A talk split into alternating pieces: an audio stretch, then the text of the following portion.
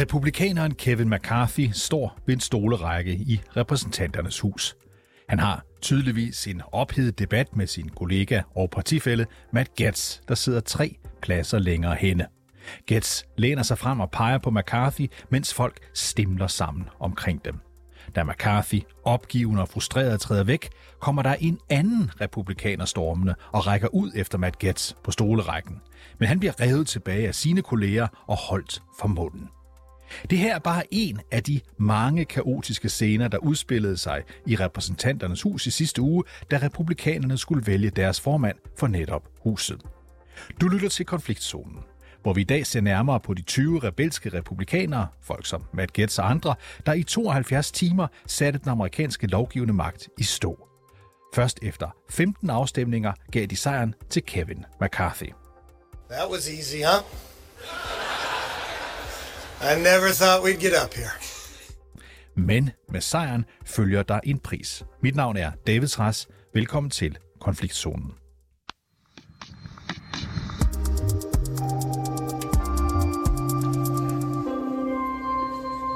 Mads Østergaard, velkommen til.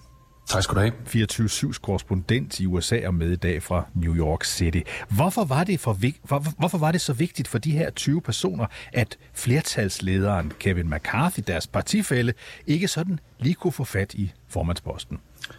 Altså for det første, så tror jeg, man skal huske på, at øh, formandsposten her ikke bare er sådan en ærestitel, eller noget, der øh, på nogen måder for eksempel minder om øh, formanden for Folketinget. Altså man har regulær politisk magt til at bestemme, hvilken lovgivning, der bliver sat til afstemning, hvilke komitéer, der skal nedsættes, og man står på mange måder som nummer tre i magtens tronfølge, altså efter præsidenten og, og vicepræsidenten. Og udover det, rent faktisk for øh, at svare på de spørgsmål, David, så tror jeg, at det er vigtigt også at kigge lidt på øh, Kevin McCarthy som politisk øh, figur. Og selvom han er ret øh, konservativ, så er han altså også en øh, karrierepolitiker, der har vist sig ret sådan øh, politisk opportun.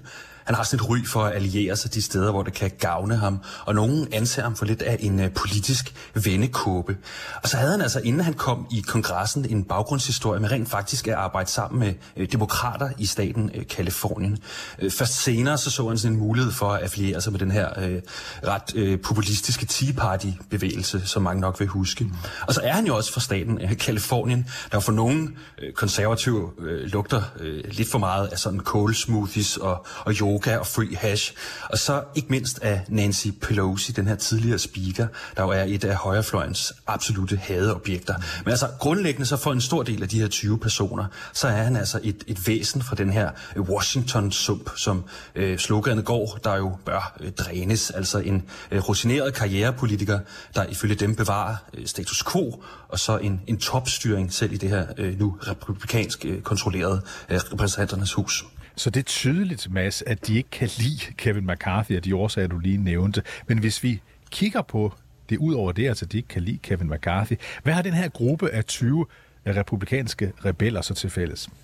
Jamen altså 19 ud af de her 20 medlemmer, der altså blev øh, kongemager ved den her afstemning, de tilhører det, man kalder øh, Freedom Caucus. Og et caucus, det er ligesom sådan en gruppe eller en, øh, en koalition af medlemmer af kongressen, der mødes for at arbejde sammen om at styrke fælles mål. Og for Freedom Caucus, øh, der består af omkring øh, 54 af de øh, 222 republikanere, der sidder i, øh, i repræsentanternes hus, så er det altså øh, yderliggående, højorienterede og øh, konservative idealer.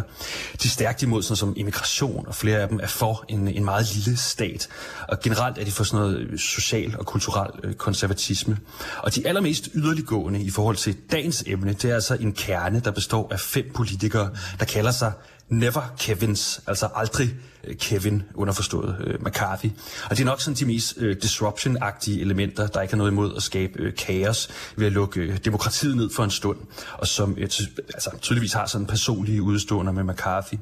Men altså resten af den her gruppe øh, var ikke lige så store øh, hardliner, men de var sådan mere sure over, hvordan huset øh, fungerer. Øh, de er for eksempel imod, at, at lovgivning, især sådan budgetter, øh, kommer fra speakeren selv.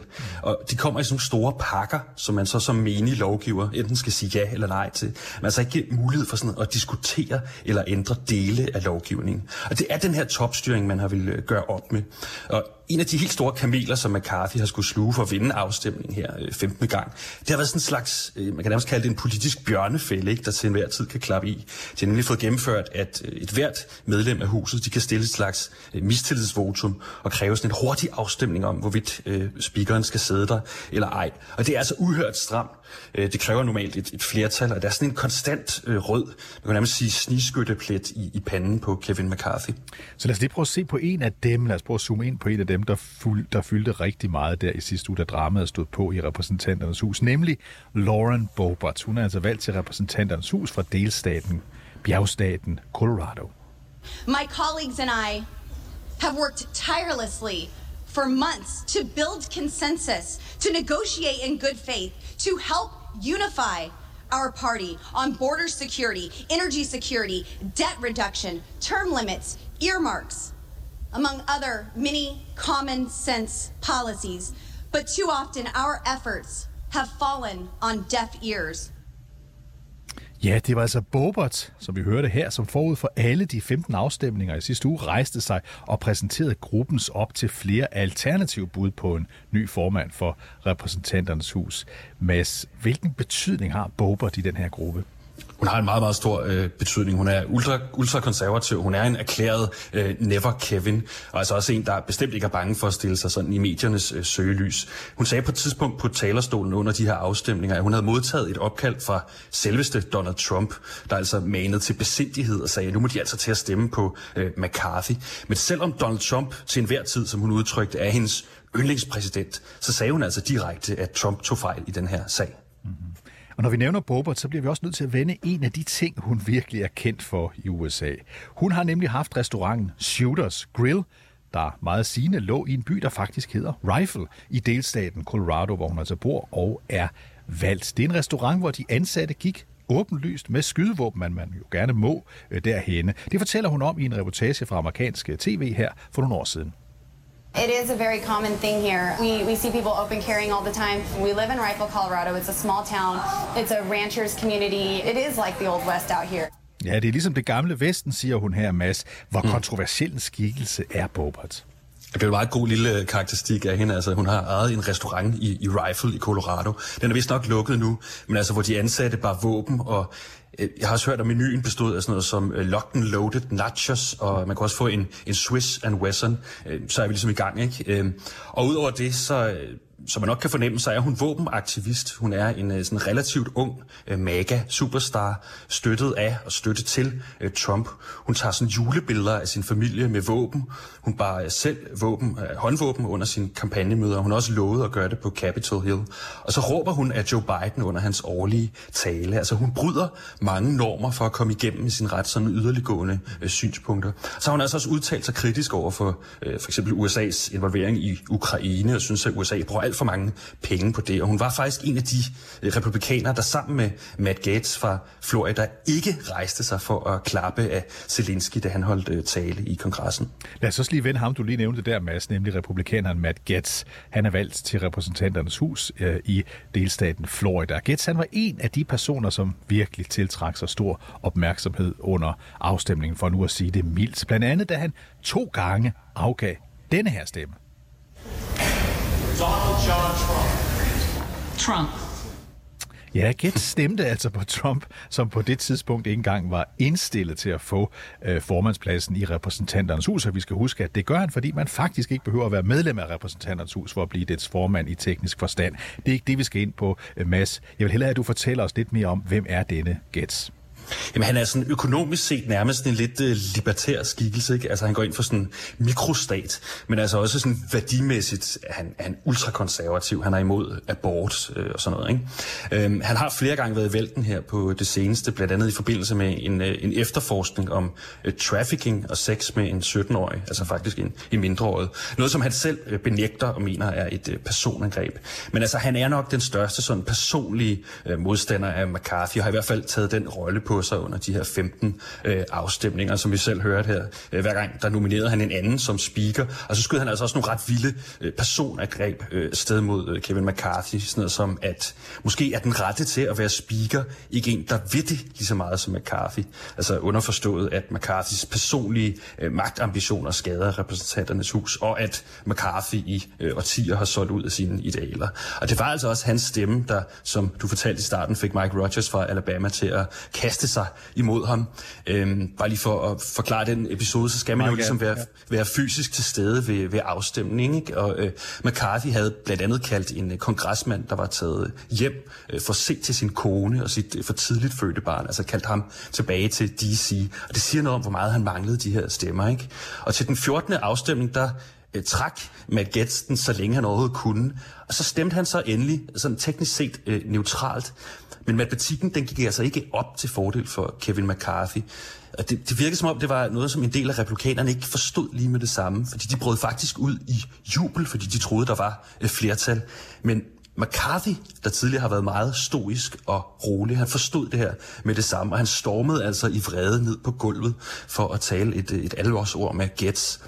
Og da McCarthy han så var tilbage, på vej tilbage mod talerstolen, der kastede McCarthy-støtten Mike Rogers fra Alabama sig så altså fysisk imod Gates, og måtte altså holdes tilbage af en anden øh, kongresmand.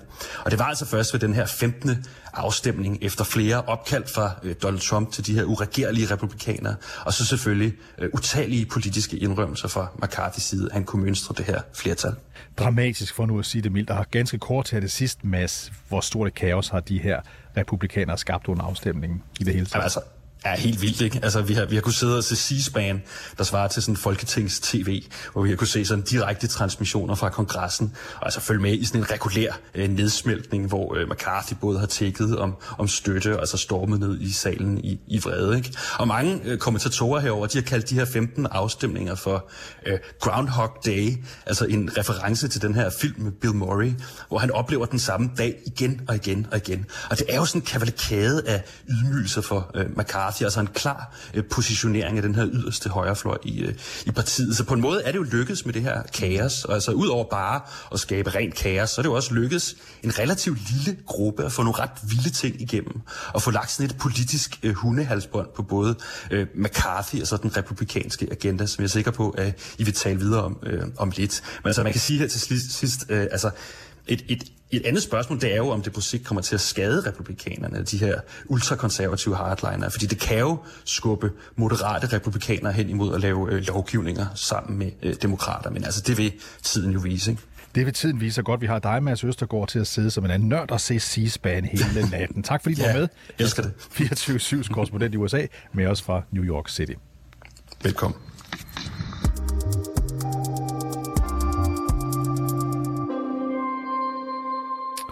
Sissel Nyholm, velkommen til. Tak skal du have. Udlandsredaktør for Kristelig Dagblad og mangeårig tidligere USA-korrespondent. 15 afstemningsrunder skulle politikerne ud i, før McCarthy blev valgt som ny formand for repræsentanternes hus. Og som var inde på lige før, så var der ret kaotiske scener undervejs. Sissel, hvad fik de her 20 republikanske rebeller ud af at stille sig på tværs af McCarthy igen og igen? De fik en, en række indrømmelser, øhm, som var, var meget ydmygende for McCarthy. Først og fremmest øhm, fik de øh, fået igennem, at et hvert medlem af repræsentanternes hus, repræsentanternes hus kan udløse et valg om formandsposten. Så i overført betydning, så har McCarthy til enhver tid en, en pistol for panden. Øh, hvis han gør noget, som et af medlemmerne ikke bryder sig om, så kan de øh, forlange, at der bliver, der bliver valg om hans embede. Øh, og det gør selvfølgelig, at han er en, en meget svækket leder. Øh, og han, han, skal, han, skal, han kan gå og være lidt nervøs for, for, hvad der sker. En svækket leder, siger du, Sissel. Man kan vel også sige, at det er, en, det er simpelthen en magtdemonstration over for McCarthy, de kom med? Det er det først og fremmest. Det var en, en meget effektiv magtdemonstration. Og øh, det lykkedes dem virkelig at, at, at få mange af de ting til synligheden, som de, de gerne vil have. Nu nævnte du en af de ting, de konkret har fået igennem, nemlig at det er nemmere for den fremadrettet og, og, og i virkeligheden kræve en afstemning om, om formanden skal fortsætte, eller der skal komme en, en ny til. Kan du nævne et par andre ting, de også har konkret har fået ud af at presse den nye formand? Uh, ja, de har også fået igennem, at um, nogle af de her massive budgetlovforslag, som, som kommer fra repræsentanternes hus, at de skal, det har tidligere været sådan, at der er blevet stemt om dem, uden at medlemmerne har fået en ret meget chance for egentlig at se, hvad det er, de stemmer om. Øhm, og det er, det er tit nogle meget, meget store øhm, beløb af, fra de offentlige budgetter, der bliver er stemt om. Og der har de fået igennem, at, øhm, at medlemmerne af repræsentanternes hus skal have de her lovforslag i god tid for inden, så de kan, kan gå, gå dem igennem og, og foreslå øh, ændringer og, og på, den måde, på den måde få indflydelse også på, på det. Øhm, så har de også fået igennem, at de skal øh, have have en indflydelse over, hvilke medlemmer, der bliver udpeget i nogle af, i nogle af de meget vigtige komitéer eller udvalg i repræsentanternes hus. Øhm, så de, kan, de, kan, de har vetoret over for en del af medlemmerne i nogle af de udvalg, som, som øh, er, meget, er mest vigtige for lovgivningsprocessen. Så de her, så de her under 10 procent af de republikanske kongresmedlemmer, de har fået virkelig meget indflydelse ud af den her kamp. Prøv lige at fortælle os, hvis vi ser lidt fremad, hvordan tror du, øh, som mange år jagttager af USA, hvordan kommer det her til at påvirke den politiske proces fremadrettet? Vi går formentlig ind i en mere tumultarisk politisk periode i USA nu, og det er selvfølgelig så lidt relativt, fordi det har været ret tumultarisk i USA de sidste mange år. Øhm, men øh, det er formentlig øh, sandsynligt, at lovgivningsprocessen vil, vil lede på nogle måder, fordi der er det her mindretal, der, der holder den her, der sætter, som vi hørte før, McCarthy øh, i et politisk, giver ham et politisk hundehalsbånd på, øhm, og som har øh, stor indflydelse i forhold til deres størrelse på, på lovgivningsprocessen. Øhm, ja. Ja, jeg vil bare spørge dig, fordi når vi kigger, hvis vi nu forestiller os, at det her det var det danske folketing, så ville vi jo ikke have sådan en situation, hvor man havde aftalt blandt partierne, at en bestemt person skulle være formand, og så var der en hel masse medlemmer af de partier, der ikke ville stemme for. Så prøv lige at fortælle os, hvad er det for en situation, det store republikanske parti står i? Men det store republikanske parti er måske i virkeligheden to partier for øjeblikket. Øhm, der er ligesom de, de mere gammeldags øh, konservative, og så er der den her nye gruppe af øhm, Trump, øh, Trump-populister, kan man måske kalde dem, øhm, som er meget larmende og har fået en øh, meget, meget høj mikrofon i løbet af, af de sidste par år. Øhm, og det er et parti, det er et meget, meget splittet parti, øhm, og det er, altså valget, valget af McCarthy viser jo, at, at altså, demokrati er noget rodet noget, men det var trods alt en, en demokratisk proces, der, der endte med at få ham, få ham igennem efter, det tog så godt nok 15 afstemninger. Øh, men det er, det er et parti, der er i en identitetskrise på en måde, øh, eller i hvert fald er der to fraktioner, der, der slås hårdt om at, at være øh, og at lægge linjen. Nu nævnte du før de her ting, som de har fået igennem oprørende i forhold til øh, flertalslederen her. Det er jo sådan nogle ting, hvor de kan stoppe noget, obstruere noget. Men, men, men hvordan tror du, de vil bruge deres magt politisk? Altså vil de også komme med forslag, der sådan vil ændre øh, USA? Har de også den ideolo- ideologiske forslag? Øh, først og fremmest så vil de jo nok øh, bruge deres magt til at få indflydelse på, på budgetterne mm-hmm. og, på, øh, og på at få for, få nogle lovforslag øh, på banen om øh, indvandring og immigration. Øh, det er nogle af de to store, øh, store ting, som de, øh, øh, som de lægger vægt på. Øh, altså det er vedtagelsen af, af de offentlige budgetter, og så altså højrefløjen her, de ønsker at at reducere statens magt og begrænse de offentlige udgifter og øh, gøre det af med politiske hierarkier sådan mere generelt. Øh, det vil de formentlig prøve at, at gøre på nogen måde. Og så er der det her indvandringsspørgsmål, som de så i øvrigt godt kan finde fælles fodslag med, om, øh, med, med det øvrige republikanske parti. Vi kan vel roligt sige, Sissel Nyholm, at de her øh, medlemmer, de her 20 øh, rebeller, de, de sådan blotlægger en slags anti-establishment trend, der er i amerikansk øh, politik. Øh, hvordan ser man det? Hvordan ser man, at, at de her anti-elite, anti-establishment, de skaber grundlæggende problemer i det amerikanske politiske system? Altså, det gør de jo ved ikke at, at lægge sig, øh, ind, øh, ikke at lægge sig langs partilinjen, ikke? Og, og, og gøre det sådan, at, at selv inden for et parti kan man ikke skabe flertal for, på nogle af de ting, man, man for, en, for nogle år siden godt ville kunne have skabt flertal for. Altså, de kaster grus i maskineriet. Øh, alene det, at de, er, at de ikke kunne blive enige om at, om at vælge øh, den, som øh, måske burde have været den oplagte leder øh, i øh, repræsentanternes hus, det viser jo, at de er øh, meget i stand til at kaste grus i maskineriet her. Og det vil de jo nok også gøre fremadrettet. Og så er jo så måske nævne, at vi ved jo heller ikke, hvilke aftaler de har lavet bag lukkede døre med Kevin McCarthy. Um, og det kan vi måske få noget indblik i den kommende tid. Og det er der jo nogen, der er nervøse for, hvad, hvad, hvad det vil betyde, og hvad det kan være, de har, øh, de har aftalt for som, mm. som betaling for at give deres stemmer. I virkelighedens verden, så har vi jo kun to partier i USA, demokraterne og republikanerne, og så har vi altså en situation her, hvor republikanerne, der har et snævert flertal, ikke engang med nemhed, med lethed kan få stemt deres, deres flertalsleder igennem. Skaber det her en debat i USA om, hvorvidt det er en god idé at have et topartisystem, eller om der er behov for flere partier?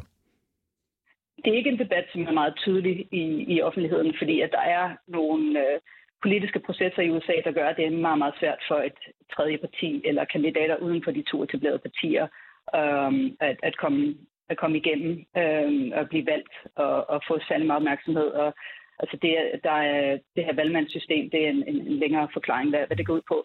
Men den måde, det politiske system er opbygget i USA, gør, at det er virkelig lagt op til, at der bare er de her to politiske partier, og så er det selvfølgelig, vi ser så nu, at der er måske flere politiske partier inden for, for for et politisk parti. Det gælder jo også for demokraterne for øjeblikket. Mm-hmm. Lad os lige her til allersidst, øh, Sissel, zoome ind på den republi- eller det republikanske partis ledelse. Hvad i alverden kan McCarthy og company deroppe i topledelsen gøre for at mindske splittelsen hos republikanerne? Han kan jo, han kan jo lytte, til, han kan lytte til begge sider, og han kan bruge de, øh, de bedste diplomatiske øh, værktøjer, han har. Men han har jo som sagt selv også en, en pistol på panden. Um, han skal træde meget varsomt, men han kan selvfølgelig fokusere på at, at finde fælles fodslag inden for nogle af de områder, som de fleste republikanere øh, kan, finde, kan finde enighed om, og det er de offentlige budgetter og, øhm, og indvandringspolitikken. Og det tror du, Sissel Nyholm, at han kan, eller bliver det en meget svær øvelse? Øh, det bliver en meget svær øvelse. Vi, vi får se, hvordan, hvordan den politiske proces udfolder sig i, i USA over de næste to år. Det bliver øh, det eneste, man kan sige med garanti, det er nok, at det bliver, det bliver rodet. Det bliver rodet, det bliver underholdende, og det bliver som altid også vigtigt, det der foregår i USA. Sissel Nyholm, udlandsredaktør ved Christi Dagblad, tidligere USA-korrespondent gennem mange år. Tusind tak, fordi du var med. Selv tak.